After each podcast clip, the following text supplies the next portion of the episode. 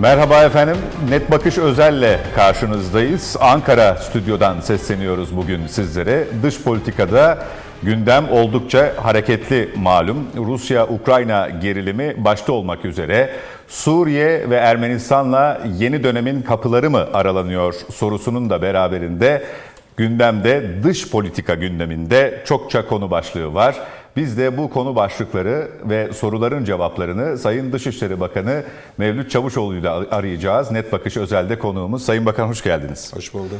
Teşekkür ediyoruz katılımınız ben için. Teşekkür ederim. En sıcak olanıyla başlayalım. Ee, Rusya-Ukrayna savaşı aslında e, bir ateşkes, bu ateşkesin uygulanabilirliği kısmını biz tartışırken Kerç Köprüsü hadisesi yaşandı. Rusya bunu bir terörizm saldırısı olarak nitelendirdi. Konuyla ilgili soruşturma aşaması devam ederken de biz dün özellikle Ukrayna cephesinde yoğun bir bombardımanla karşılaştık. Ee, başka bir yere mi evriliyor durum? Ee, sizin değerlendirmeniz, genel değerlendirmenizle başlayalım. Sonra da Türkiye'yi ilgilendiren kısımlar karşılıklı demeçlerle dün yine devam etti bu anlamda. O cephede de, diplomasi cephesinde de bir trafik vardı. Onu soracağım size. Buyurunuz. Çok teşekkür ediyorum öncelikle bir kere daha. Tabii Ukrayna-Rusya savaşı e, uzadıkça e, maalesef durum daha da kötüye gidiyor. Daha da karmaşık hale geliyor. İstanbul e, toplantısından sonra her iki heyeti bir araya getirdiğimiz toplantıdan sonra maalesef e, diplomasiden, müzakereden hızlı bir şekilde uzaklaşıldı. Yani burada bir tarafı suçlamak için söylemiyorum ama e, gelişmeleri anlatmak için. Ve ondan sonra her iki tarafta tabii sahada kazanım peşinde oldu. Ee, ve sahada kazanım peşinde olan ülkeler yani Rusya ile Ukrayna arasında dengeler değişti. Önce Rusya e, özellikle Donbas bölgesinde Herson ve bazı bölgeleri e, e, kontrol altına aldıktan sonra Donbas bölgesinde ilerlemişti. Daha sonra Ukrayna Karşatağ'a geçti. Kendi topraklarını geri almak için bir mücadele başlattı ve e, liman şehrini mesela e, tekrar ele geçirdi. Herson'da ilerleme, Donbas bölgesinde ilerleme. Yani bu sahada e, üstünlük sağlama mücadelesi devam ediyor. Bu devam ettikçe e, çözüm de zorlaşıyor, ateşkes e, de zorlaşıyor. E, bir sürü dengeler var, farklı dengeler var. E, tarafsızlık mesela konuşuluyordu İstanbul'da. İstanbul'u niye, İstanbul'u niye sürekli e, İstanbul'a referansta bulunuyoruz? Sayın Cumhurbaşkanımızın da açılışında bulunduğu bu toplantıda tarafların çözüm için, ateşkes için en e, çok birbirine yaklaştığı, pozisyonların yaklaştığı bir noktadaydık İstanbul'da. Müthiş bir fırsattı. Evet, aslında. müthiş bir fırsattı. Ama bu fırsat kaçırıldı, kaçırılması istendi. E, özellikle e, üçüncü ülkeler tarafından da böyle bir e, müdahalenin olduğunu da e, görüyoruz. Yani sonuçta o zaman mesela tarafsızlık ve tarafsızlık karşılığında güvenlik garantileri konuşuluyordu. Ve Kırım ve Donbas'ın statüsünü ne zaman müzakere edeceklerini konuşuyorlardı. Nasıl müzakere edeceklerini konuşuyorlardı. Şimdi e, Ukrayna'nın NATO'ya üye olmak istediği bir e, noktadayız. Ee, yani tarafsızlık ve güvenlik garantilerinin e, Ukrayna tarafından artık konuşulmadığı bir noktaya geldik. Uzadıkça bu iş daha da zorlaşacak. Korkarız yani kayıplar daha fazla olacak her iki tarafta. Korkarız e, bu e, sahadaki süreçte daha da çetin hale gelecek. Şimdi kış yaklaşıyor. Şartlar da zorlaşacak. E, şartlar zorlaştıkça bu sefer kullanılan silahların da e, özellikle sofistike silahların e, kullanımı da artacak. Bu zorluk aslında diplomasiden de uzaklaşmayı beraberinde getiriyor. Maalesef diplomasiden uzaklaşmayı e, beraberinde getiriyor. Daha önce e, iki lider olarak söylüyorum. Bir araya gelme arzusundan da uzaklaşıldığını da gördük. Yani prensip olarak Rusya hazırız dedi, Zelenski hazırdı. Ama sahada şartlar kötüleştikçe tabii özellikle Rusya'nın e, bu bölgeleri ilha, ilhak etmek için referandum yapması ve Moskova'da attığı adımlar. E, ayrıca işte e, kısmi seferberlik ilan etti biliyorsunuz. Bu atılan adımlar durumu daha da zorlaştırdı.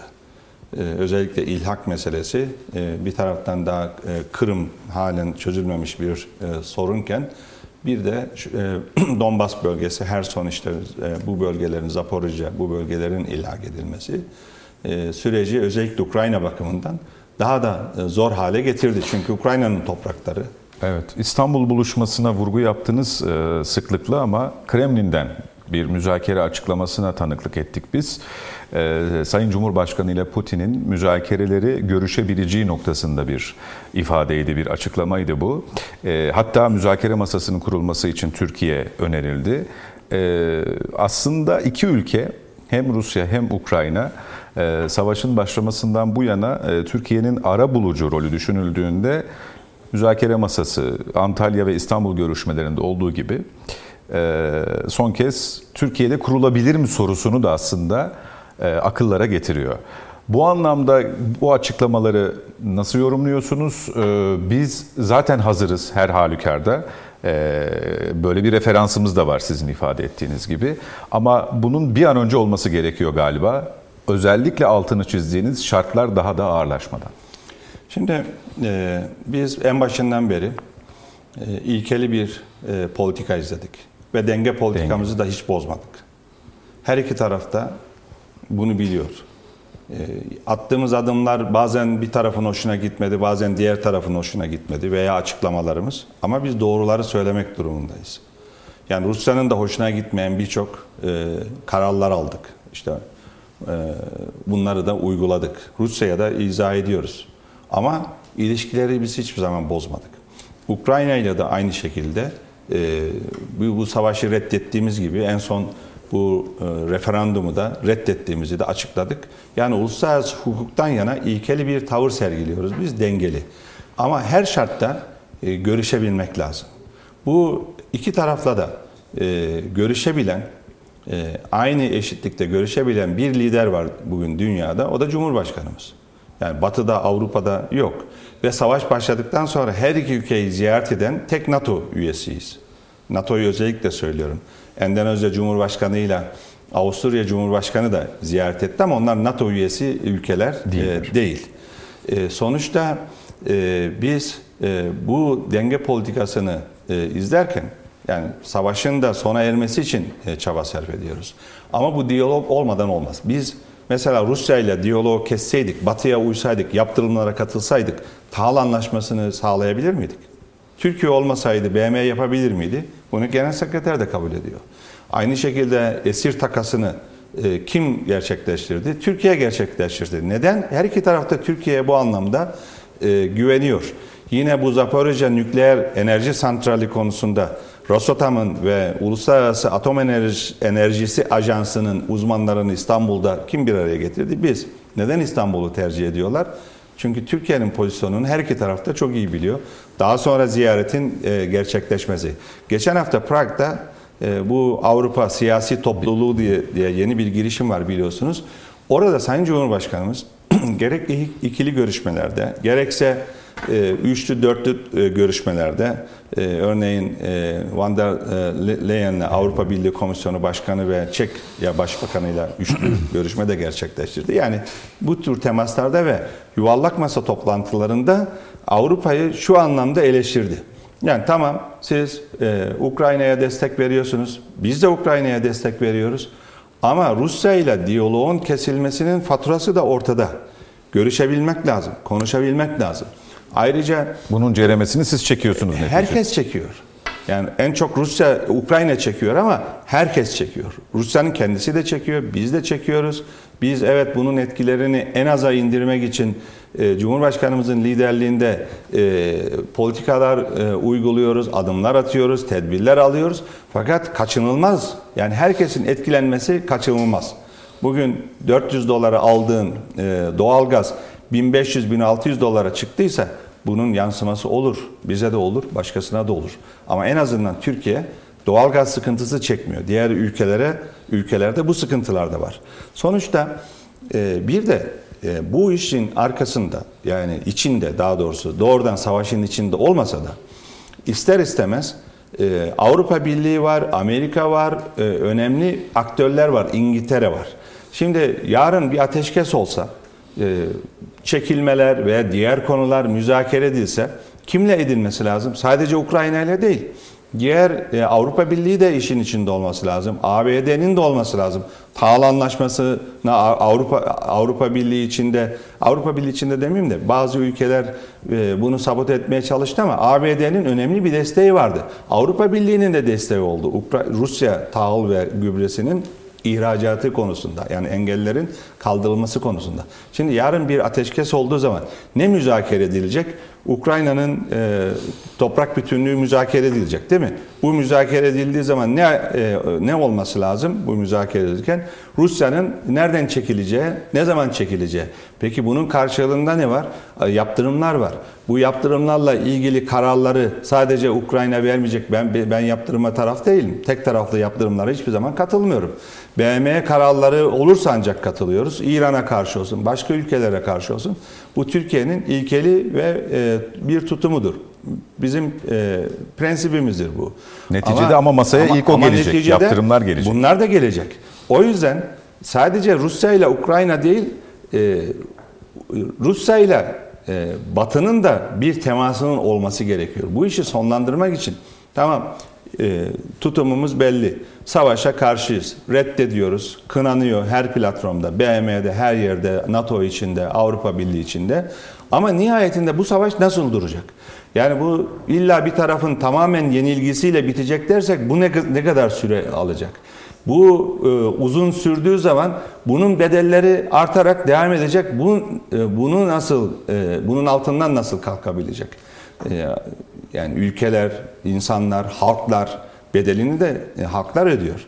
Yani sonuçta bizim başından beri söylediğimiz Cumhurbaşkanımızın da söylediği e, bir an önce ateşkesin sağlanması lazım. Ne kadar erken olursa o kadar iyi olur. Her hem iki ülke için hem de e, e, her hepimiz için. Tabii burada için, Ukrayna için de adil bir barış olması lazım.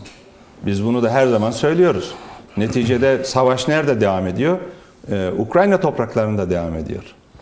Ee, o nedenle Ukrayna'nın sınır bütünlüğü, toprak bütünlüğünü sağlayacak da bir e, sürecin e, başlanması gerekiyor. Bu da ateşkes olmadan bunların sağlıklı bir şekilde konuşulması da mümkün değil. Ateşkes ve uygulanabilir bir ateşkes tabii. Uygulanabilir bir ateşkes ve adil bir barış. Adil bir barış. Evet. Özellikle Ukrayna için adil bir barış. Bak biz her şeyde neyse adalet, uluslararası hukuk onu söylüyoruz. O da Ukrayna sahasında cereyan ettiği için savaş.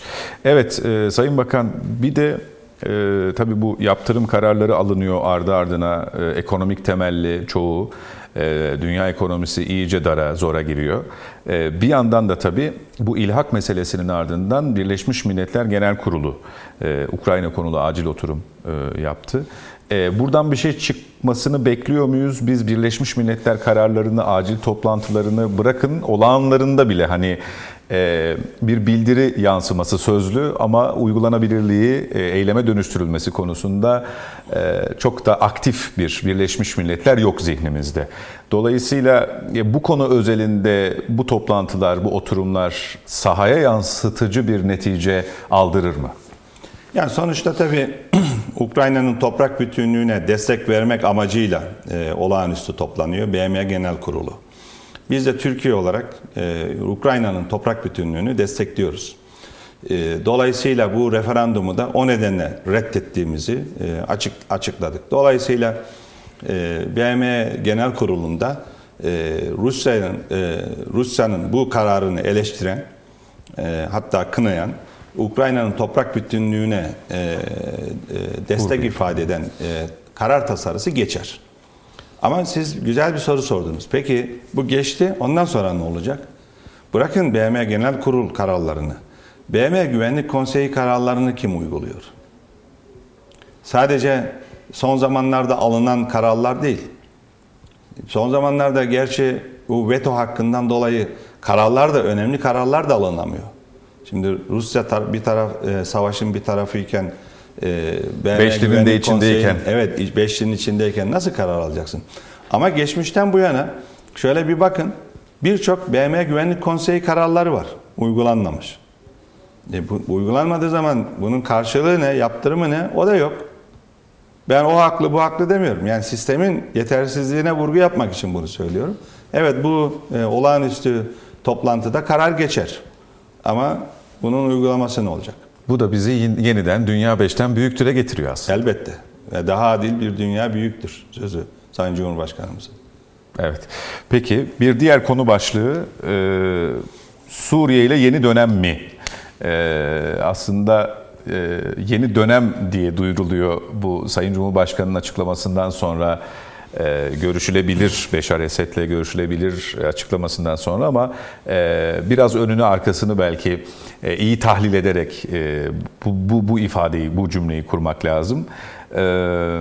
Vakti saati geldiğinde kısmı önemli. Bu vakitten, saatten kasıt Sayın Cumhurbaşkanı'nın sözünde nedir tam olarak? Suriye denkleminde bir beklediğimiz bir şey mi var? Orayı mı kastediyor? Ee, bir de görüşme gerçekleşirse tarafsız bir alanda mı olur? Nerede olur? Ee, merak edilenlerden e, biri de bu. Şimdi bu tür sorular tabii Sayın Cumhurbaşkanımıza soruluyor. Özellikle e, Soçi ziyaretimizden sonra e, Rus basınında bazı haberler çıktı. Hatta e, Esed'in de e, Semerkant'a gideceği ve orada bir görüşme olabileceği de konuşulmuştu. Ama bunun böyle olmadığını biz e, yaptığımız açıklamada vurgulamıştık. Şimdi Sayın Cumhurbaşkanımızın e, söylemek istediği, söylediği onun adına konuşmak değil ama e, biz de o toplantılarda olduğumuz için gayet açık. Aslında Suriye politikası bağlamında tabii, değil. Suriye politikası bağlamında. Biz şimdi Suriye'de kan dökülmesini istemiyoruz. Maalesef 11 yıldır kan dökülüyor. Bizim muhalefete sorsanız sanki Türkiye başlatmış bu savaşı, Türkiye devam ettirmiş, Türkiye yüzünden oldu. Öyle bir şey yok. Nasıl başladı, nasıl devam ettiğini, nasıl e, e, nerelere evrildiğini hep beraber gördük. Ama bunun e, en çok faturasını ödeyen ülkelerin başında da Türkiye var. Elbette terörle mücadelemizi devam ettireceğiz. E, YPG PKK'ya e, yönelik. E, biz bu kadar savunma sanayi yatırımı yapıyoruz. Bu kadar askerimizi, polisimizi, jandarmamızı güçlendiriyoruz. Bunları çay içerken övünelim diye yapmıyoruz ki. Türkiye'ye yönelik tehditleri e, bertaraf etmek için. Ama bizim e, daha önce de e, defalarca söyledik. Bizim e, Suriye'de PKK, YPG'ye karşı operasyonlarımız Suriye'nin sınır ve toprak bütünlüğünü destekleyici adımlar aynı zamanda. Çünkü bunların bölücü ajandası var. Diğer taraftan Suriye'de kalıcı bir istikrar için e, tekrar söylüyorum. Muhalefetle iktidarın bir anayasa ve bir yol haritası konusunda seçim dahil uzlaşması gerekiyor. Bununla ilgili BM Güvenlik Konseyi kararı var. O nedenle Suriye ılımlı muhalefetten bahsediyoruz. Suriye muhalefeti bir yüksek müzakere heyeti oluşturdu, kendi mekanizmalarını oluşturdu e, ve de Anayasa Komisyonu bu amaçla kuruldu. Bu, bu da bizim sayemizde oldu. Astana e, formatı sayesinde oldu.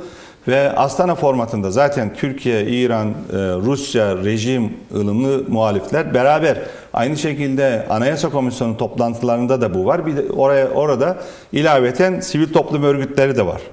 Ne kadar sivil ne kadar şey onu bilmiyorum ama sivil toplum örgütü. Üç grup var e, Suriye'den. Yani burada bir anayasayı, e, anayasa konusunda uzlaşıp bir seçim, ülkeyi seçime götürecek adımları atmak lazım. Yani bunun için bu yol haritası için rejimle muhaliflerin uzlaşması gerekiyor. Türkiye olarak biz diyoruz ki buna katkı sağlayalım. Sağlıyoruz zaten. Ama e, Suriye rejiminin şunu anlaması gerekiyor. Böyle bir uzlaşı olmadan ülkede istikrar, barış olmayacak ve ülkenin bölünme riski var. İşte PKK, YPG'den bahsediyoruz. E, Bunu sadece YPG, PKK olarak düşünmemek lazım. Bugün onlara destek veren ülkeler de bu işin içinde. Suriye'yi bölmek istiyorlar. Ama Suriye'nin bölünmesi bizim de işimize yaramaz. Hele hele terör örgütleri tarafından e, Suriye'nin sınır toprak bütünlüğünün e, bu şekilde zafiyete uğraması bizim de aleyhimize güvenlik bakımından bizim için ulusal güvenlik meselesidir. Yani bunların bun, ama e, bu bütünlüğü sağlayabilmek için bu uzlaşının olması gerekiyor. Biz bunu söylemeye çalışıyoruz. Böyle bir uzlaşı sürecinde de elbette Suriye rejimiyle de diyaloğun olması lazım. İstihbarat düzeyinde de e, şu anda Devam devam, ediyor. ediyor. İşte Miktat'la benim kısa bir görüşmem oldu. Bu tamamen tesadüf oldu. E, ayaküstü oldu ama yarın ileride bu burada ilerleme olduğu sürece e, bu e, bizim rolümüzün e, daha da e, katkı sağlayabilmesi için bu tür temaslar da olur. Cumhurbaşkanımız da vakti saati geldi. Şu anda böyle bir şey planlanmıyor ama vakti saati geldiğinde bu tür görüşmeler olabilir demesinin de sebebi e, budur. Bu sürecin bitmesi mi gerekir? Bu buluşmanın Hayır, gerçekleşmesi yani sürecin için. bitmesi de bu, Bu süreç uzlaşı- dikkat hayır, ediyorsan uzlaşı diyorsunuz hayır, ya. Dikkat ediyorsan bu süreçte dedim. Süreç bittikten sonra demedim. Ee, uzlaşı ha bu süreçte onlar Süreç görüşürken içinde elbette biz de bir araya gelebiliriz Yani anlamında. şundan emin olsun herkes. Türkiye'nin burada hiçbir şekilde Suriye'nin toprak bütünlüğü ile ilgili veya hiç diğer konularda güvenliği ile ilgili kimse endişe duymasın. Yani ve Suriye Türkiye'nin bu e, siyasi süreçle ilgili çabaları da son derece samimidir. Bizim farklı bir gündemimiz de yok. E, bizim ya, e, komşu ülkemiz yani bizim için önemli bir ülke. Geçmişte de ilişkilerimizin çok iyi olduğu bir ülke ilk zamanlarda ama bu e, işte e, Arap Baharı'ndan sonra 11 yıldır yaşanan süreçte ortada. Yani ön- önümüzdeki süreçte tabii bu e, bu anlamda somut adımlar atılırsa veya atılırken bu tür temaslar olabilir. Biz bunu söylemeye çalışıyoruz. Aslında sözünü ettiğiniz önce kendi güvenliğimiz içindi. Biz çabuk unutuyoruz ama bundan 7-8 yıl önceyi hatırladığımızda o harekatların neden yapıldığı da e, ortaya çıkıyor. Bu sorunun cevabı da kendiliğinden ortaya çıkıyor. Terör Tamam. koridorunun oluşturulmaması gerekiyor. Aynen öyle. Önce DAEŞ oluşturmak istedi. Ee, DAEŞ'e e, darbe vurduk. Sonra DAEŞ'ten sonra YPG PKK o boşluğu doldurarak bir terör koridoru oluşturmak istedi. Ona da darbe vurduk. Yani her iki terör örgütüne de bizim için terör örgütlerinin arasında ayrım Ama yoktur. asli önceliğimiz hiç değişmedi. Bu harekatlar başladığında da devam ederken de bittiğinde de Suriye'nin toprak bütünlüğü. Elbette. Bu konuyla ilgili bir sorum daha var. Rusya'dan bir pres, pres var mı bu e, rejimle görüşme noktasında? E, yani bir araya getirilmesi. öneriler getirir, e, tekliflerde bulunur. İşte istihbaratların bir araya gelmesi konusunda da teklifler oldu. Ama böyle bir yani bir baskı zaten söz konusu olmaz da. Ancak dostane tavsiye olabilir.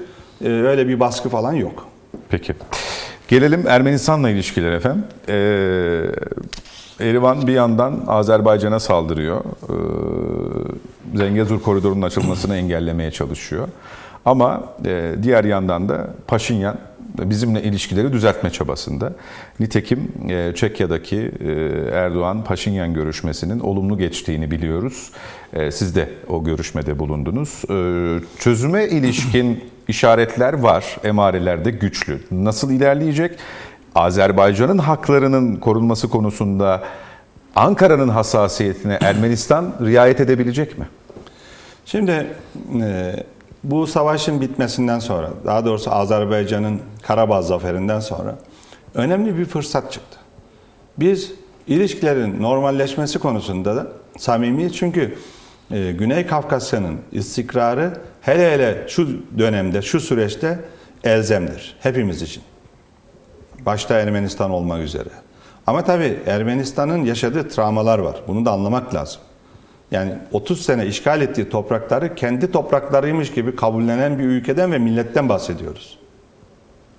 Bundan bahsediyoruz. Ama bu savaş bitti artık. Savaştan sonra Paşinyan'a Ermenistan halkının destek vermesi aslında barış istiyoruz demektir. Ama barışı istemeyenlerin sesi çok çıkıyor. Gerek Ermenistan'da gerekse Ermeni diasporası içinde barışı istemeyenlerin sesi çok çıkıyor. Dolayısıyla bu bir baskı oluşturuyor. Ama şunu Ermenistan'ın da anlaması lazım. Biz bunu da tavsiye ediyoruz. Yani burada kalıcı bir barış için adımlar atmak lazım. Son müzakerelerin e, daha önceki müzakerelere göre daha iyi geçtiğini görüyoruz. E, Brüksel'de görüşmeler oldu. En son Prag'da da e, dörtlü görüşmeler oldu, ikili görüşmeler oldu.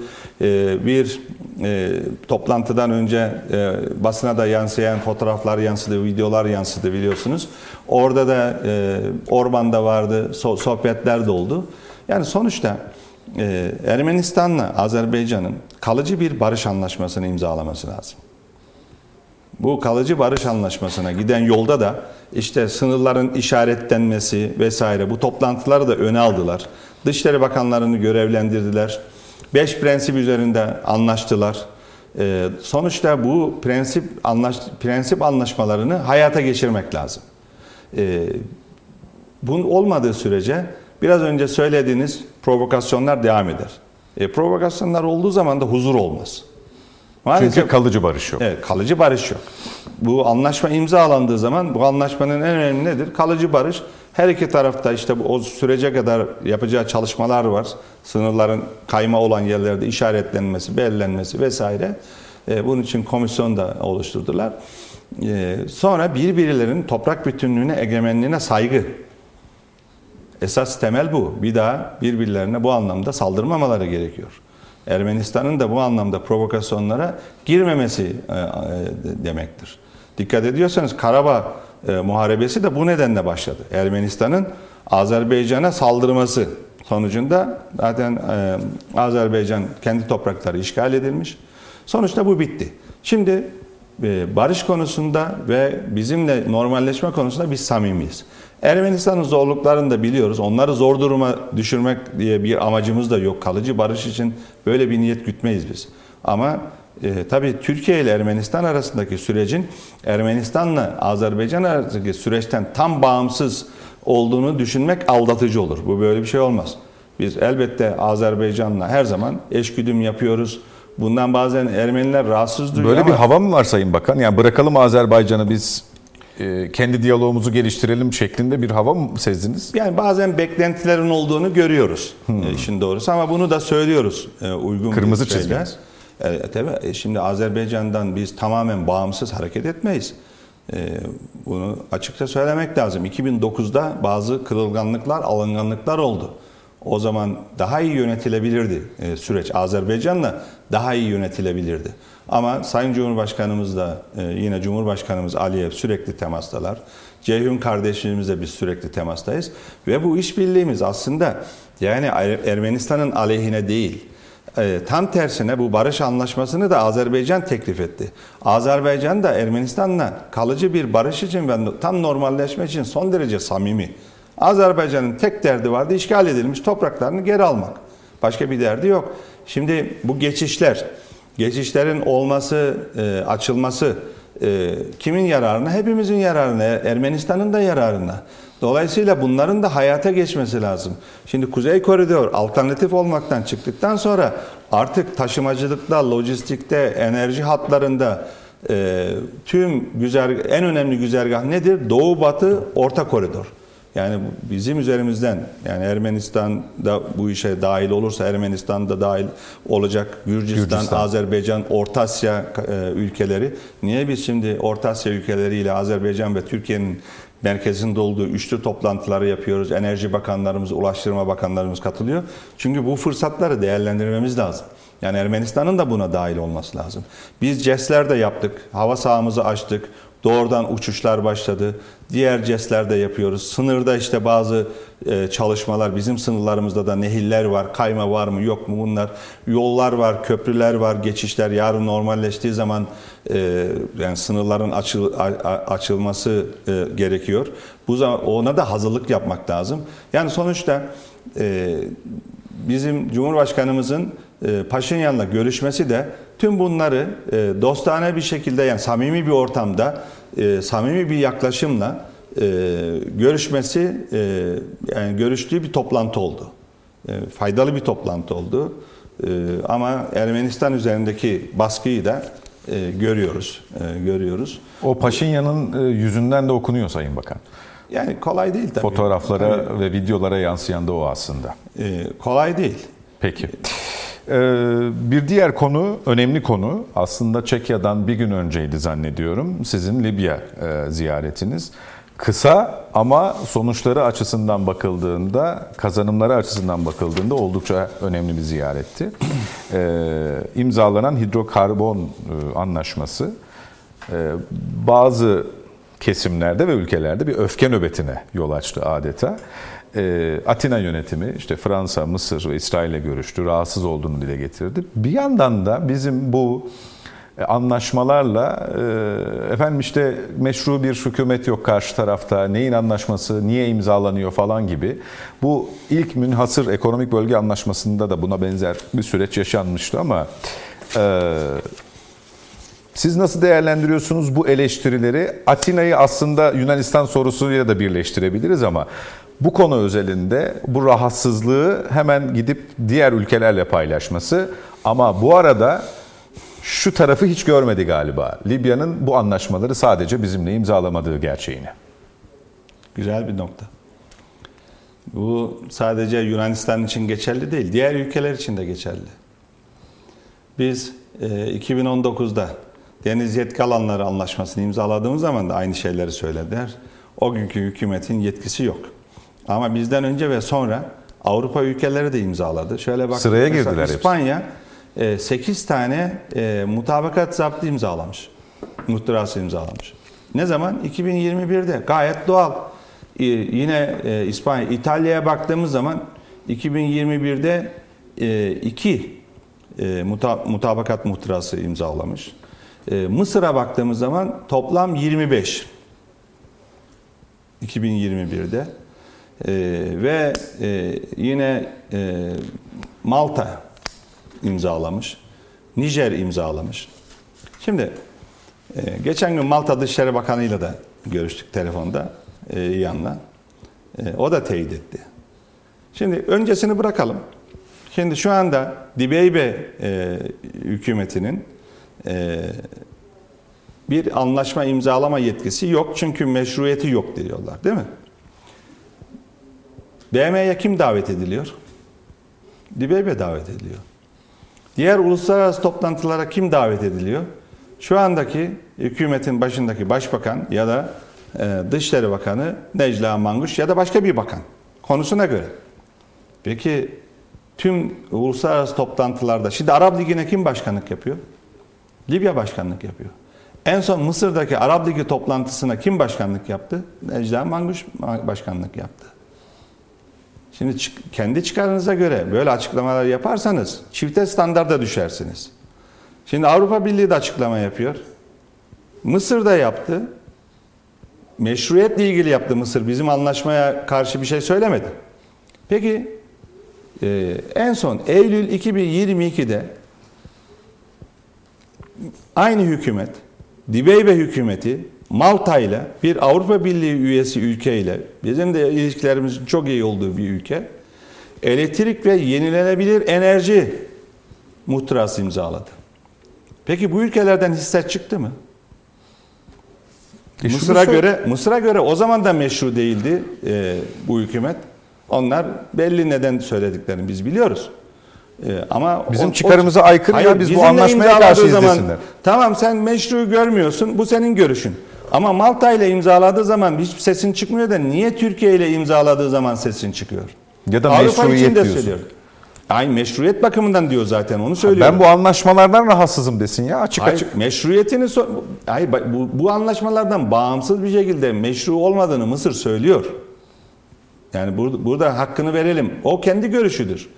Fakat neden Malta ile imzaladığı zaman bu meşru değil, imzalama yetkisi yoktur demiyorsun da Türkiye ile imzaladığı zaman söylüyorsun. Benim sorum bu. Çünkü Yunanistan'ı anladık. Yunanistan zaten zavallı. Ee, o her konuda e, bunu yapmak zorunda. Öyle hissediyor kendisini. Öyle bir acınacak duruma düştüler ki bu anlaşmadan sonra da herkese gidiyorlar, yalvarıyorlar, ortak açıklama yapalım. Tabii bu ülkelerdeki bakanlar da hepsi dostumuz arıyor önceden bizi. Artık bıktı millet bunların bu şeyinden. Şimdi bu anlaşmaya baktığım zaman dört tane imzaladık. Diğer üçüyle ilgili de bir şey söylemiyorlar dikkat ediyorsanız. Ama bizim e, imzala hidrokarbon muhtırası neyi kapsıyor?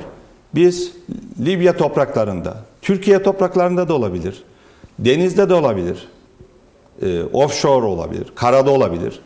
Biz araştırma yapabiliriz, sondaj yapabiliriz, transfer yapabiliriz, ticaret yapabiliriz. Yani bir işbirliğini içeriyor. Sana ne? Ama Yani işte sen duyduğun rahatsızlık ne? Yani? Sana Rahatsızlık zararı ne? duyduğu yer burası zaten. Çünkü Türkiye bu anlamda. Hani spesifik bir alan olsa dese ki işte ben burada benim e, deniz yetki alanlarıma giriyor burada olamaz falan öyle bir Hak ihlali alan falan böyle bir şey söylese belki tartışılabilir. Anladın? Yani o tartışmalı bir konu. Yani onun açısından tartışmalı ama şimdi biz bir anlaşma imzalarken gidip bunlardan icazet mi alacağız?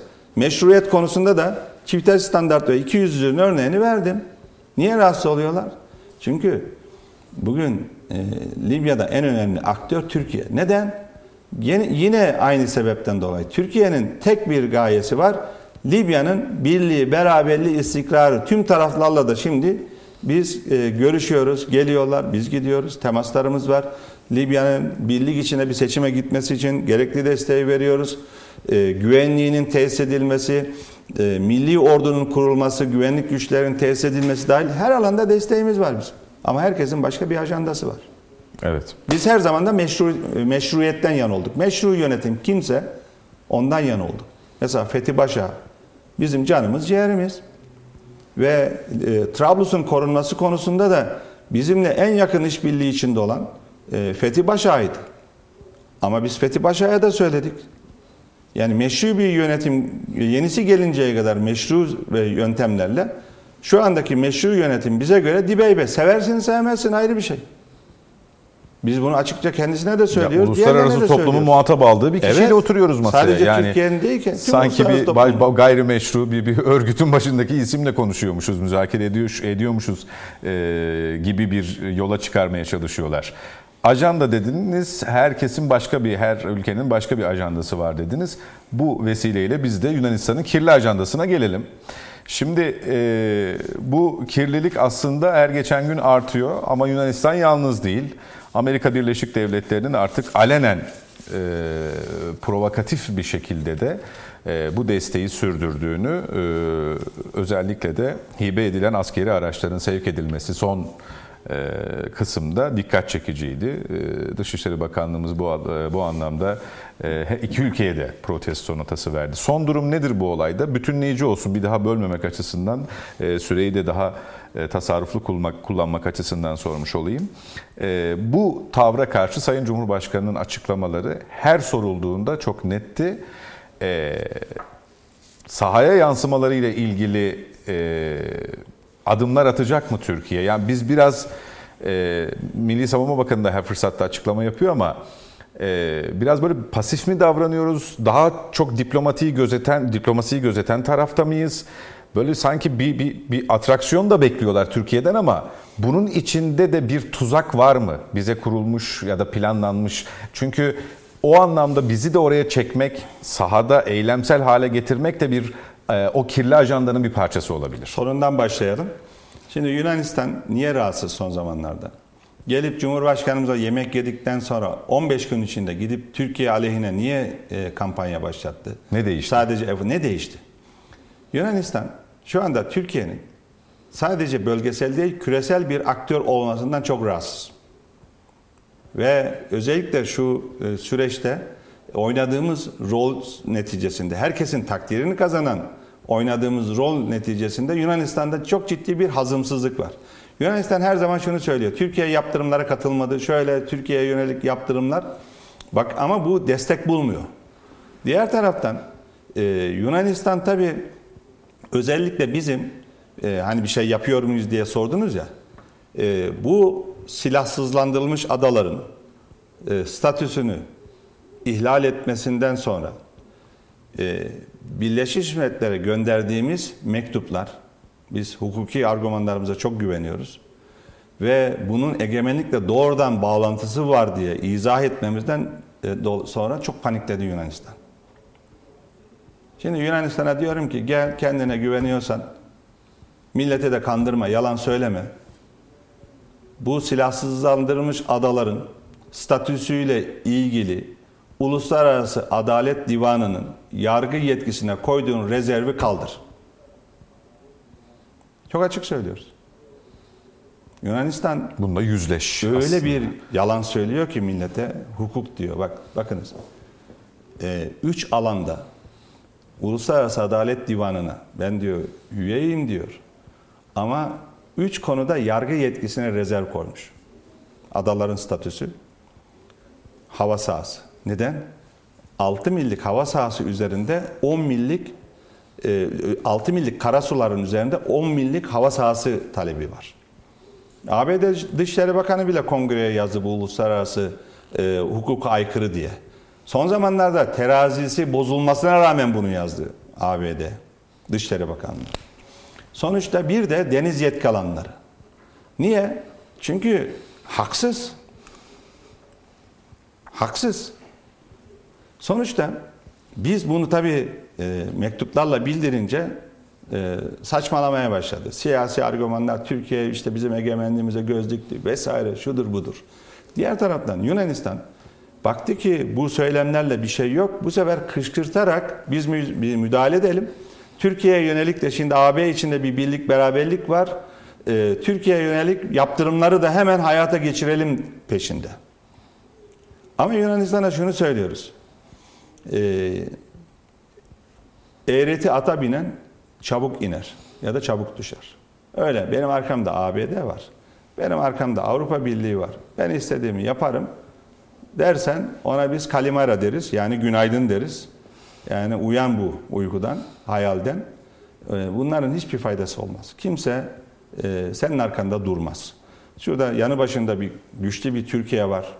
Bu nefret, hazımsızlık, kin, Türkiye toprakta Anadolu topraklarını işgal etmeye kalktın. Edemedin. Denize döktü Türk milleti. Mustafa Kemal Atatürk ve tüm Türk milleti o zaman birleşti. Denize döktü kardeşim seni. Sen onu hazmedememişsin. Her platformda halen Türkiye düşmanlığı yapıyorsun. Oysa Türkiye güçlü bir ülke. Türkiye ile iyi geçin. Uluslararası hukuka uy. Yunanistan ne yapıyor? Geliyor provok e, e, özellikle işte bu hava sahası konusunda bir ihlalde bulunuyor. Bu sefer biz misliyle karşılık veriyoruz. Sahada, denizde, karada ne yapıyorsunuz da her türlü adımına karşı biz fazlasıyla zaten karşılık da veriyoruz. Bu sefer yaptığınız zaman da gidiyor işte Türkiye benim hava sahamı ihlal ediyor, Türkiye şunu yapıyor, Türkiye bunu yapıyor. En son bir mektupta tüm iddialarına e, karşı yazdığımız mektubu da tüm e, NATO ülkelerine e, aynı zamanda BM Birleşmiş. Genel Sekreter, ondan sonra Güvenlik Konseyi, Avrupa Birliği üyelerine gönderdik. Ondan da çıldırdı. Ama biz bunun e, sahada ve masada peşini bırakmayacağız tabii ki. Sayın Bakan aslında e, yani Yunanistan öteden beri bu e, hak iddialarını sürdürüyor. İşte Kardak krizi en tarihte, yakın tarihte aklımıza gelenlerden bir tanesi ama bir dönem duruyor. Sanki böyle hani iyi komşuluk ilişkilerine riayet edermiş gibi davranıyor. Fakat bu dönem tabii en ayyuka çıktığı ve en e, fazlasıyla hissettiğimiz bir dönem diyebiliriz. Hem e, siyasi olarak hem bu silahlanma hadisesinden dolayı. Ama bir düğmeye basma dönemi var. Onu e, stratejik, taktik strateji olarak da kullanıyor olabilir ama bu sefer Amerika'nın e, desteğinin de aleni olması, e, oradan sonuç alınamayacağı ihtimaline karşı Akdeniz'de Güney Kıbrıs'la ilgili bir hamle yapılması, işte silah ambargo, ambargosunun kaldırılması, Türkiye buna da mukabele etti, cevabını verdi. Hatta meydan da okudu. E, ama bu, bu sadece tarihten kalan o e, acının yansıması olarak bir de sizin sözünü ettiğiniz, altını çizdiğiniz gel iyi geçinelim, yürütelim, bölgemizde e, iki önemli ülkeyiz noktasının Türkiye'nin Türkiye ondan kendisinden çok çok uzakta olduğu için e, sanki biraz bunları gündeme getiriyor ve e, arkasında da bu gücü, bu desteği Türkiye'nin hissediyor. kendisinden çok uzak olduğunu hissettiği için ne demek? Siyasi olarak mı? Yok. Mesafe olarak dediniz ya küresel güç olmaya başladıkça Türkiye Ha, evet. e, o, o düğmeye basma hadisesiyle örtüşüyor sanki o. Tabii bu Türkiye'nin küresel e, güç olması ya da küresel aktör olmasının Yunanistan'la bir ilgisi yok. Yunanistan'la bizim yıllardır çözülemeyen sorunlar var. İstikşafi görüşmeler başlamış bizden önce. Sonra tekrar biz bunu başlattık. Tekrar işte kesintiye uğradı. Doğu Akdeniz e, krizinden sonra orada Yunanistan darbeyi yedikten sonra tekrar biz e, istikşafi görüşmeleri istişari görüşmeler olarak başlar. Çünkü istikşafi nedir? Sorunun ne olduğunu tespit etmek için yapılan görüşmelerdir. Sorunun ne olduğu zaten açık belli. Sorunlar hangi konularda anlaşmazlıklar var e, Yunanistan'la.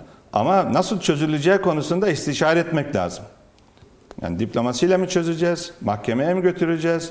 Başka tamamını mı çözeceğiz? Yunanistan mesela sadece deniz yetki alanlarına gidelim, öbürlerini unutalım diye konuşmayalım onları. Şimdi bir tane sorunu çözmek iki ülke arasındaki gerginliği azaltmaz ki. Ayrıca bu arada şunu da hatırlatmak isterim. Yunanistan hem askerler arasındaki güven arttırıcı önlemler toplantısına gelmiyor hem de e, NATO içinde çatışmasızlık e, şeyi oluşturdu mekanizması biliyorsunuz. Genel sekreterin de girişim oldu. Oradaki toplantılardan da kaçıyor Yunanistan. İyi niyetli olsa Yunanistan bu toplantılara e, gelir. Yani sonuçta Türkiye'nin Amerika'nın amacı ne Türkiye'nin küresel aktör olması e, Yunanistan'a ne şey var? Hazımsızlık. Biraz önce E, söyledim. Amerika'ya O vardır, Çin- Yunanistan eliyle yapılıyordu. Amerika'nın terazisi bozuldu. Denge terazisi bozuldu. Yani daha önce Kıbrıs'ta da dengeliydi. Yunanistan-Türkiye ilişkilerinde de dengeliydi. Yani belli lobileri mutlu edeceğiz diye Amerika'nın terazisi bozması son derece yanlıştır. Ve bunun, bu ülkelere de bir faydası yoktur. Yani Yunanistan'daki ABD e, Büyükelçisi de bilsin ki Atina'daki Büyükelçi bu işlerin ne ABD'ye faydası olur ne Yunanistan'a faydası olur. Kıbrıs'ta da olmaz. Biz kim olursa olsun, ne olursa olsun dünyada karşımıza dikilse çıkarlarımızı koruma, korumak zorundayız. Koruyacağız da. Kıbrıs Türklerin haklarını da koruyacağız. Kendi çıkarlarımızı da koruyacağız. Bunu Doğu Akdeniz'de de gösterdik. Ege'de de gösteriyoruz. Her yerde gösteriyoruz. Korumak zorundayız biz. Peki. Kim olursa olsun. Ve ABD'nin bu aldığı gü- güya bir yıllıkmış. Bu karar karşısında da gerekenleri yapacağımızı Sayın Cumhurbaşkanımız da başkomutan olarak da açıkladı. Dün bunu e, daha önce e, Milli Güvenlik Kurulu'nda, dün de kabine toplantısında da bu anlamda da Cumhurbaşkanımızın talimatlarını aldık. Gerekeni e, Milli Savunma Bakanlığımız, ilgili kurumlarımızda yapmaya devam edeceğiz. Sonuçta ABD yani burada ciddi bir şekilde hatanın içinde. Bu denge politikasını politikasına tekrar dönmesi lazım. Müttefikler arasında da ABD'nin taraf tutmaması lazım. Ayrım gözetmemesi lazım. Bu konuyla ilgili sabır testinden mi geçiyoruz? Bir. ikincisi bu testin sonu e, ya da beklediğimiz bir yer var mı? Yani bir savaşa girecek Türkiye ile Yunanistan deniyor ya hani. E, sorumun bir kısmında bizi de tahrik etmeye mi çalışıyorlar demiştim. E, savaşır mıyız Yunanistan'la? Savaş açar mıyız Yunanistan'la? Biz Yunanistan o bu fark etmez. Biz Türkiye olarak Cumhurbaşkanımız o gün Prag'da basın toplantısında ne dedi? Türkiye'ye tehdit oluşturan, Türkiye'ye saldıran kim olursa olsun, ister ülke ister terör örgütü hiç fark etmez. Ona karşı ne gerekiyorsa onu yaparız. Bunu bertaraf etmek için gücümüz de var. Türkiye muktedirdir. Gücümüz var. O anlamda zaten Cumhurbaşkanımız kim olursa olsun Türkiye'ye yönelik tehdit oluşturan ve Türkiye'ye saldıran kim olursa olsun bir gece ansız. Bu Yunanistan o bu fark etmez. Bu Yunanistan şartlar açıkça söylüyoruz işte. Hangi şartlar? Yunanistan e, ister üzerine alınsın ister alınmasın. Diğerleri ister alınsın, terör destekçileri üstüne alınsın, alınmasın fark etmez. Bu Türkiye'nin tutumudur. Ulusal güvenliği için e, ve e, devletimizin, milletimizin bekası için e, bunu yapmak zorunda kaldığımız zaman tereddütsüz yaparız. Ve artık dünyada da herkes şunu biliyor. Türkiye yaparız derse yapar. Bugüne kadar Libya'da yaparız dedik yaptık, Suriye'de yaparız dedik yaptık, diğer platformlarda Doğu Akdeniz'de yaparız dedik yaptık. Türkiye e, muktedirdir. Türkiye'yi kimse hafife almasın.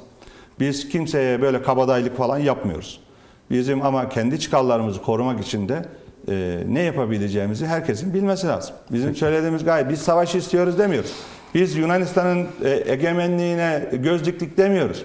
Tam tersi Yunanistan e, barış için e, imzalanan anlaşmaları ihlal ediyor diyoruz.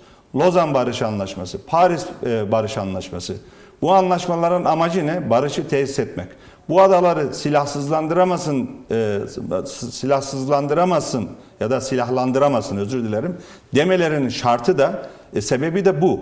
Yani barış için imzalanan anlaşma, barışın devamı için buralara silah getirme kardeşim. Ama Yunanistan getiriyor. Ne demek bu? Ben e, barış istemiyorum, ben çatışma istiyorum demektir. E, bunun da bir cevabının olması gerekiyor. Peki. Bu konu özelinde bir özel başlık daha açmak istiyorum müsaadenizle. Ben e, oradan e, geldiğim için, Gümülcüne'den, e, oralı olduğum için. Şimdi orada e, Batı Trakya'daki vatandaşlarımız var. E, mü- müftüler e, seçiliyor, son zamanlarda seçim e, heyecanı da yaşanıyor. E, onların bakış açısı ne? Biz onlarla bu konuları e, bir, bir tedirginlikleri var mı, bir endişeleri var mı? Onların da sorunları yıllardır e, bizim sorunumuz ve Türkiye yakından ilgileniyor ama e, orayla ilgili de oradaki vatandaşlarımızla ilgili de birkaç mesajınız önemli diye düşünüyorum. Tedirginlik değil, zulüm var orada, baskı var orada. Yani insan hakları ihlallerinin her biçimi var orada.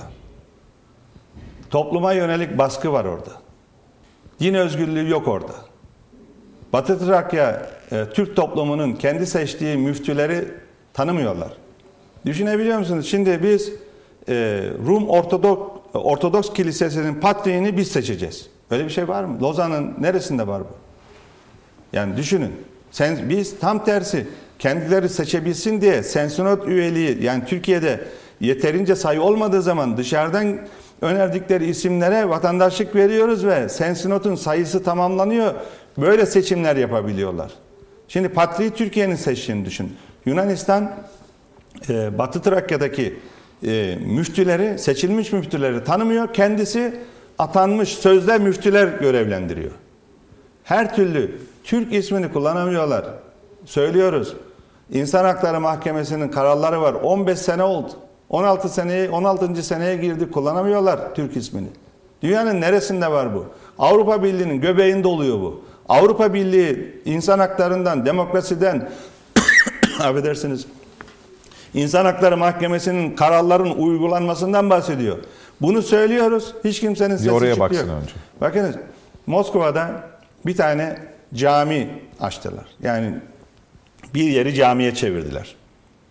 Ee, başkentte yani bu, Avrupa'da cami gerçek anlamda cami inşa edilmeyen tek başkent Avrupa'da e, Atina'dır.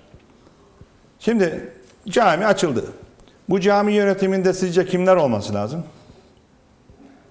İmam, müezzin. Yani sonuçta Müslümanlar, olması Müslümanlar. lazım değil mi? Beş tanesi Ortodoks. Rum Ortodoks. Beş, dört tanesi Müslüman. Dünyanın neresinde var bu? Orada da azınlık. Yani cami yönetimine beş tane Ortodoks koyuyorsun. Şimdi bizim aynı şekilde Sensinot'a, Sensinot'un çoğunluğunu e, düşünün Müslüman yaptık. Bu kabul edilebilir mi? Biz dört e, çocuk için adada okul açtık. Eğitimlerine devam etsinler diye. Onlar ona düştüğü zaman sayı okulu kapatıyorlar. Aramızdaki fark bu. Şimdi Peki. hangimiz daha insaniyiz? Hangimiz hak hukuktan yanayız? Hangimiz değiliz? Ve hangimiz senelerdir bunları ihlal ediyoruz? Evet. Peki. Sayın Bakan İsveç ve Finlandiya e, NATO üyeliği konusunda çalışmalar devam ediyor. Bu konudaki en önemli adımlardan bir tanesi e, İsveç'ten bir heyet e, iadeleri görüşmek üzere Ankara'ya gelmişti. Çok da uzun süreli bir toplantıydı bu. Bakanlığınızdan da bir heyetin oraya gideceği bilgisi var. Süreç nasıl işliyor? Onu da bir değerlendirelim isterseniz. Şimdi bir şey açıklık getirelim. Biz Finlandiya ile Finlandiya ve İsveç'le ilişkileri kesen bir ülke değiliz. Yani ilişkilerimiz aslında tüm zorluklara rağmen ilişkilerimizin iyi olduğu iki ülkeden bahsediyoruz. Bizim itirazımız onların NATO üyeliğine. Diğer taraftan ikili ilişkilerimizi kesmiş değiliz. O yüzden e, toplantılar, görüşmeler ister ticari olsun, ister siyasi olsun, istişareler var. Bu görüşmeleri biz zaten yapıyoruz. E, diğer taraftan e, bu NATO üyelikleriyle ilgili bir mekanizma oluşturuldu. Bunun ilk toplantısı Helsinki'de yapıldı. Helsinki'de top, Helsinki'de yapılan toplantı bir değerlendirme bakımından faydalı oldu ama e, herkes açıkça da gördü ki bu iki ülke henüz daha bu Madrid'de imzaladığımız mutabakat zaptının yükümlülüklerini yerine getirmedi. Bu bir. İkincisi e, önce e, İsveç'ten geldi. Bir Adalet Bakanı'ndan bir heyet. Bu iadeler vesaire bunları Adalet Bakanlığımızla görüştüler. Diğer taraftan Finlandiya'dan bir heyet şimdi gelecek. Aynı şekilde iade ve diğer konular görüşülecek. Bunun uygulanması ve taleplerimizin yerine getirilmesi için bu tür temaslar devam ediyor. Ama henüz daha somut adım görülmedi. Ee, onlar tarafından herhangi atılan bir adım yok. Tamam silah ambargosunu kaldırdığını İsveç açıkladı. Bu önemli bir şey. Müttefikler arasında böyle bir şey olmaması lazım zaten. Olması saçma. Fakat esas bizim terörle ilgili beklentilerimizde bir e, adım atılmadı. Biz bunları ne, neden istiyoruz, neden itiraz ettik? Biz sözde değil, özde müttefik istiyoruz. Teröre destek veren ülkeler e, özde müttefik olamaz. Zaten NATO içinde bizim yeterince sözde müttefiğimiz var. O yüzden yeni sözde müttefik istemiyoruz biz. Özde mü- müttefik istiyoruz. Peki. Sayın Bakan çok teşekkür ediyorum. Son soru şu olsun mu? Olsun. Büyükelçiler kararnamesi. Ee, sizin de ekip arkadaşlarınızdan birçok isim e, yeni görevleri nedeniyle farklı ülkelerde e, büyükelçiliklere atandılar. E, bir yandan da tabii merak edilen yeni kadro. E, buna yönelik hazırlıklar e, ne durumda? E, belki bu konuya dair de birkaç görüşünüzü ve o arkadaşlarla ilgili düşüncelerinizi paylaşmak istersiniz. Öylelikle Ben her zaman söylüyorum. Gerçekten e, dünyanın en iyi diplomatlarıyla çalışıyorum. Bunun e, hem faydasını görüyorum hem de gururunu yaşıyorum. E, ve e, bakan yardımcısı arkadaşlarımız, üç tane arkadaşımız vardı. Var şu anda. E, Yavuz Bey şimdi e, Hırvatistan'a gidiyor. Yavuz Bey Estonya ve Hırvatistan isterim dedi. Sordum bir gün. Dedim ki Hırvatistan'da hem Boşnaklar var, şey var ve bize de yakın Balkanlar. Daha senin için iyi olur dedim. Bizim için de iyi olur. Ee, oraya e, gitti kendi isteğiyle. Ee, sonuçta e, yıllardır bize hizmet eden bir arkadaşımız. Özellikle meclis ve e, siyasi partilerle ilişkiler, sivil toplum örgütleriyle vesaire çok yükümüz aldı. Ama şimdi arkadaşlarımızın tabii bir gelecek şey kariyeri var. Onu da engellememek lazım. Zor zamanlarda işte bir tahliyelerimiz oldu, Covid oldu, Afganistan oldu, Ukrayna savaşı vesaire. Şimdi Sedat Bey bizim e, hepimizin, herkesin bakanlıkta saygı duyduğu en zor dosyaları e, yürüten bir arkadaşımız. E, ve 7 yıldır merkezde. E, şimdi bunlar New York'a. e, New York'a BM'ye gidiyor. E, sonuçta yani o arkadaşlarımızın da geleceği var, e, kariyeri var. Engellemek değil bilakis desteklemek de lazım. Desteklemek lazım. Sürekli burada bize faydası var diye tutmak da doğru olmaz. Dolayısıyla tabii e, Feridun Bey de emekli oldu. Volkan Bey'in e, başkanlığı döneminde Feridun Bey devam etsin dedik emekli olduğu halde. Ve işte en son genel kurulumuzda tamamladık. Ve Feridun Bey'in yerine e, Sedat Bey'i gönderiyoruz. Faruk Bey zaten AB'den sorumlu eskiden beri. Her ne kadar Bağdat Büyükelçiliği olsa da e, o işlerden sorumluydu. Onun da Brüksel'e görevlendirdik. Tabii bakanlığımızda çok zengin bir kadromuz var. Bunların içinden biz e, gerek e, bakan yardımcıları gerekse e, diğer genel müdür vesaire gidenlerin yerine arkadaşlarımızı e, görevlendireceğiz. Bu böyledir. Yani bizim bakanlıkta genelde eskiden beri bir alışkanlık var. E, gelenek var daha doğrusu alışkanlık demeyelim. İki yıl merkezde görev yapar. Dört yıl dışarıda görev yapar. Bu rutindir. Ama tabii merkezde görev verdiğimiz arkadaşlarımızın biraz daha uzun kalması lazım. Çünkü o görevde devamlılık da e, önemli. Tabii. E, birden iki yıl sonra gitmek o zaman verimli olamaz. Arkadaşlar da verimli olamaz. O yüzden sadece bakan yardımcısı değil, e, genel müdür, genel müdür yardımcısı düzeyindeki arkadaşlarımızı da biraz iki yıldan fazla merkezde tutuyoruz. Aslında gelenekle kariyer planlaması e, uyuşuyor. Tabii E, uyuşuyor. e, tabii. Biz aynı zamanda tabii geleneklerimiz de var ama yeniliklere açık bir bakanlığız. Antalya Diplomasi Forumu, dijital e, diplomasi, e, aynı şekilde yeniden Asya, ekonominin gücü Asya'ya doğru kayıyor, güç merkezi. Yani sonuçta e, yapay zekadan faydalanıyoruz hem hizmette hem dış politik analizinde. Genel 500 yıllık e, sadece Reisül Küttaplık için söylüyoruz bunu. Daha öncesine de dayanıyor. Gelecek sene Cumhuriyetimizin 100. yılı aynı zamanda Reisül Küttaplığın kuruluşunun 500. 500. yılı. Ee, onu esas alsak bile 500 yıllık bir gelenekten bahsediyoruz. Ama yeniliklere de açığız. Evet dışarıdan da aç, e, olur, a, oluyor da e, arkadaşlarımızı da görevlendiriyoruz. Bizim için dışarıdan, içeriden fark etmez. Daha önceki dönemlerde de oluyordu. Şimdiki dönemlerde de e, olur. Bunlar gayet doğal. E, Bunu başka yere çekmenin de hiçbir anlamı yok. Gayet isabetli isimler. Yanlış hata olursa da gerekeni yapıyoruz zaten. Uyarılarımız olur, şey olur, geri çekme imkanımız var. Ama bizim de derdimiz e, motivasyonu arttırmak. Çünkü dış politikanın alanı çok genişledi. O yüzden dış görevlendirmede de çeşitliliği de arttırmamız lazım. E, tabii e, özellikle Fransızca konusunda biraz eksiğimiz var. Çünkü Fransa Fransızca konuşan özellikle Afrika ülkelerinde de misyon sayımız arttı. Şimdi farklı dillerden de alıyoruz. Japonca da alıyoruz, Çince, Rusça, Arapça, işte Farsça da mesela e, maalesef bakanlık içinde Farsça bilen arkadaşımız e, yok. E, sonuçta son iki görevlendirmemize baktığımız zaman Tahran'a dışarıdan arkadaşlarımızı görevlendirdik. E, şimdi bu dillerde de uzmanlaşıyoruz. Maalesef bu FETÖ'den sonra e, e, FETÖ e, bizim bakanlığa da güçlü bir şekilde sızmış hem de. E, ve e, 15 Temmuz'dan sonra bu FETÖ'cüleri bakanlığımızdan çıkarttık, attık. Bayağı sayı olarak bir %22'den bahsediyorum. Azalmıştık. 600'den fazla e, konsolosluk ihtisas memuru ve meslek memuru. Şimdi bu açığı kapatıyoruz. O zaman ondan dolayı yetersizlikten dolayı yeni misyonlar da açıyoruz. Arkadaşlarımızın işte dil eğitimi ve işte master doktora gibi eğitimlerini istediğimiz düzeyde yaptık, yapamadık. Şimdi o anlamda da tekrar normale dönmeye başladık. Uzmanlığı önemsiyoruz dediniz. Bu anlamda Kıbrıs'ı da hukuk lazım oraya. O yüzden değerlendirebiliriz herhalde. Elbette e, hukuk lazım. Teknik müzakereler de var ama Türkiye e, Kuzey Kıbrıs Türk Cumhuriyeti ilişkileri de var.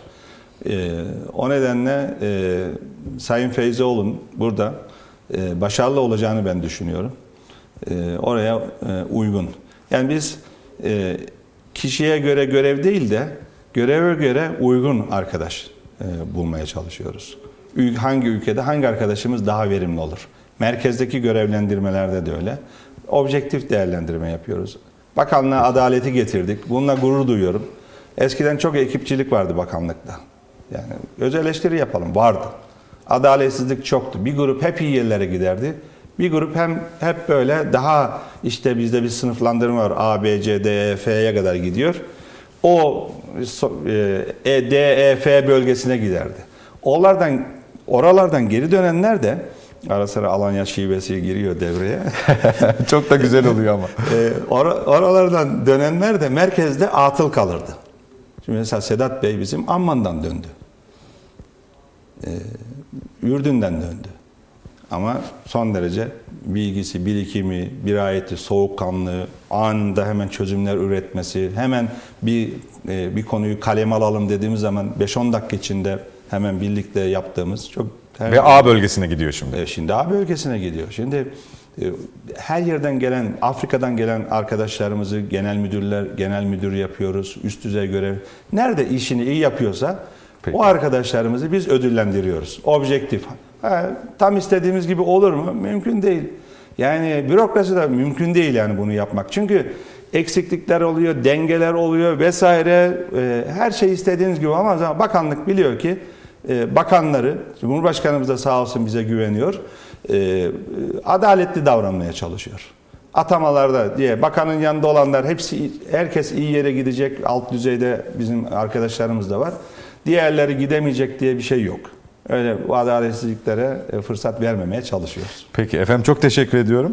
Katıldığınız ve e, gündeme dair birçok başlığı soruları içtenlikle e, cevapladığınız için sağ olun. Tamam, çok teşekkür ederim. Evet efendim net bakış özeli noktalıyoruz. Konuğumuz Dışişleri Bakanı Sayın Mevlüt Çavuşoğlu'ydu. Yeni bir programla yeniden birlikte olmak dileğiyle diyelim. Hoşçakalın.